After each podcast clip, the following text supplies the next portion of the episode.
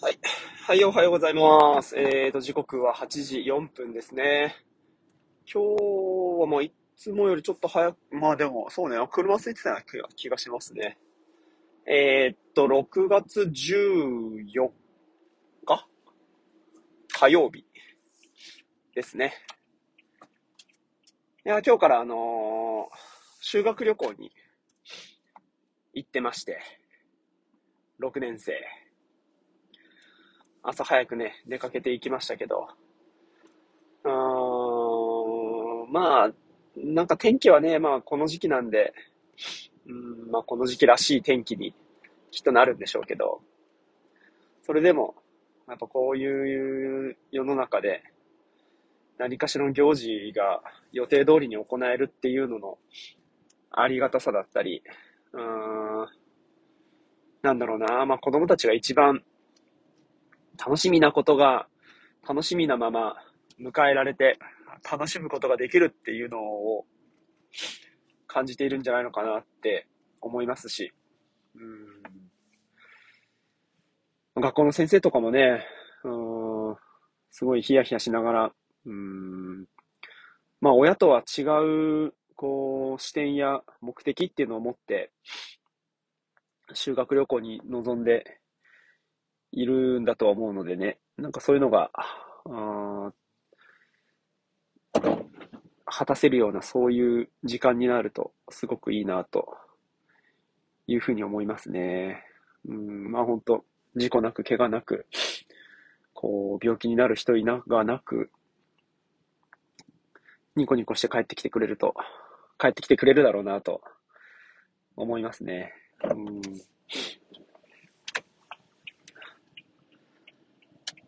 ね、いや、まあ実際、うん、去年とかはね、多分、行けないとかっていう事態に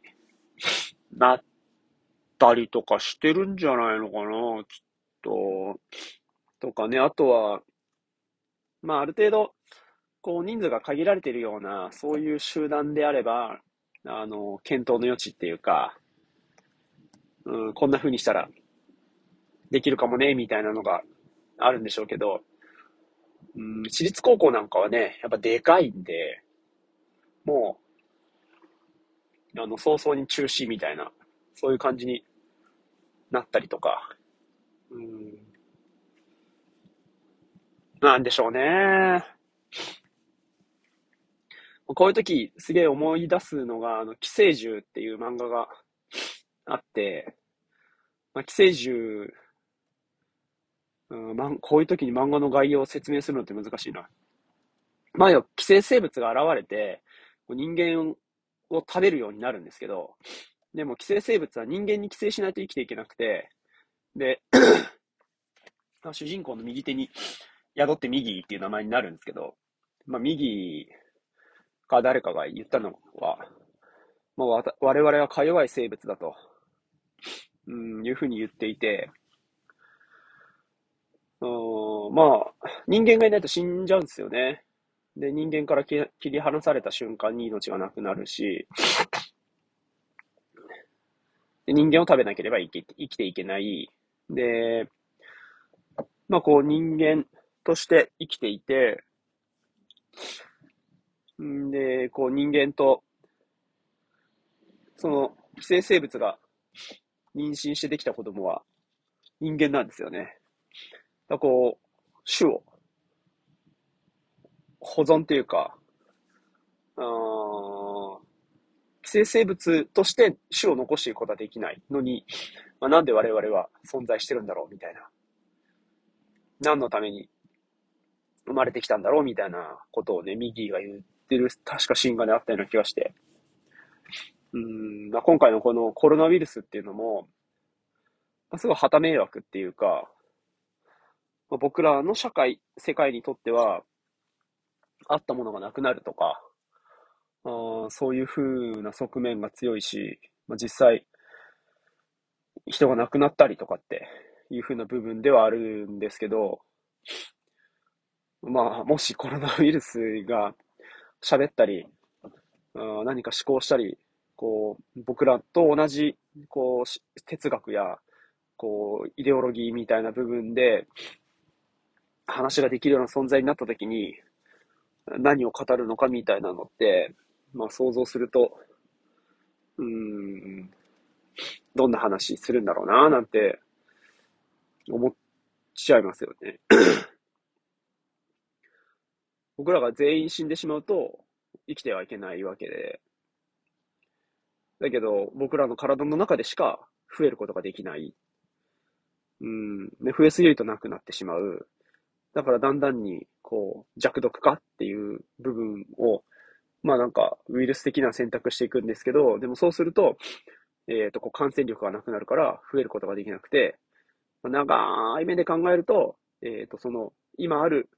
ウイルス自体はどんどんどんどん、まあ、減少していくっていうか、こう、生存能力としては弱くなっていく。ただ、変異っていうのが起きて、うん、より、うん、もしかしたら、うん、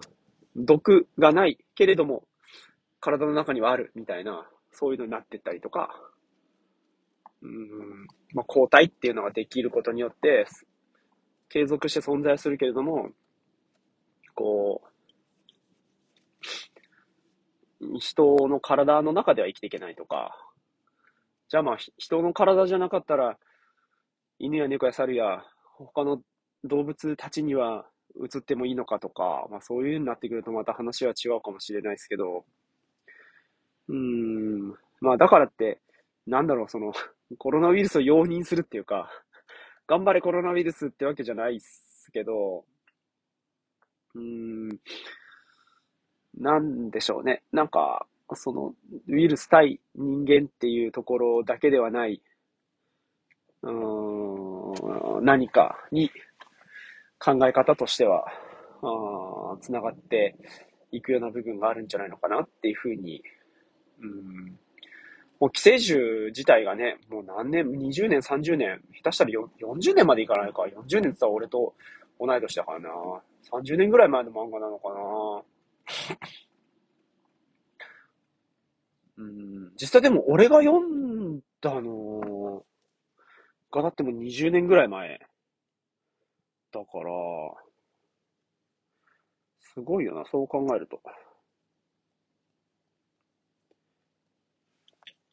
すごいね、規制って出ると思う。1988年だから、35年。うん、すげえな。まあ、そんな感じですかね。うん。まあなんか特段、その、修学旅行っていうところからどうしても、こう、コロナウイルスって、新型コロナウイルスっていうのの影響っていうのを考え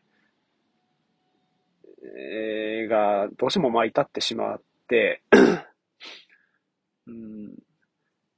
で、だって、今日から行くのに、もう、昨日とか一昨日に、兄弟に熱が出たとかってなったら、もしかしたらいけないとか、そういう風になっちゃうし、とかね、まあ本人もそうだし、親もそうだし、うん。とかね、クラスの中でもしコロナが出たりしたら、そのクラスどうするとかなっちゃったりとかね、そういうのがなく、うん、まあちょっと欠席者がいるかどうかわかんないですけど、みんなで仲良く元気に行事を楽しむことができるっていうのがね、まあ当たり前が当たり前じゃなくなった世の中っていう中で、またどんな風に当たり前を作っていくかっていう作業をしているんだなっていう感じもしますし、うん。だそうすると、本当今とこことどうなりたいかみたいな、そういう風に考えられるような癖とかがついてると、うん、いいのかなっていう風に思ったっすね。まあ、とにかく、うん、なんか修学旅行ね、楽しんで来てほしいなって思った朝でしたね。うん。まあ、これ世の中が変わったりとか、うん、しても、やっぱここの今回のこの退職とか、あの、新しい就職先とか、新たな業種に挑戦するみたいなとこでもそうですけど、こうじゃなきゃいけないとか、自分はこうなんだって思ってるところから、うん、どんどん出てったりとか、うん、疑ってみたりすると、意外にそんなことなかったりとか、うん、こうじゃなきゃいけないって思ってたものっていうのが、全然、思、上っ面だけで、表面だけで、なんか自分は、もっと、自分が思ってないぐらい、思って、思えていないぐらい、自分っていうのはなんか深いところにあったり、うん、こう、本当に意識しないところが、自分っていう風なものだから、なんか何かが変わっても、自分はもしかしたら、こう、そんなにすぐには何も変わらないのかなっていう気持ちもしたり、なんかそういうのが自信だったり、うん、自己肯定感だったりっていう言い方になっていくのかなって思ったり、うん、そんな感じです。はい。それじゃあ、今日も爽やかに行ってきましょう。ありがとうございます。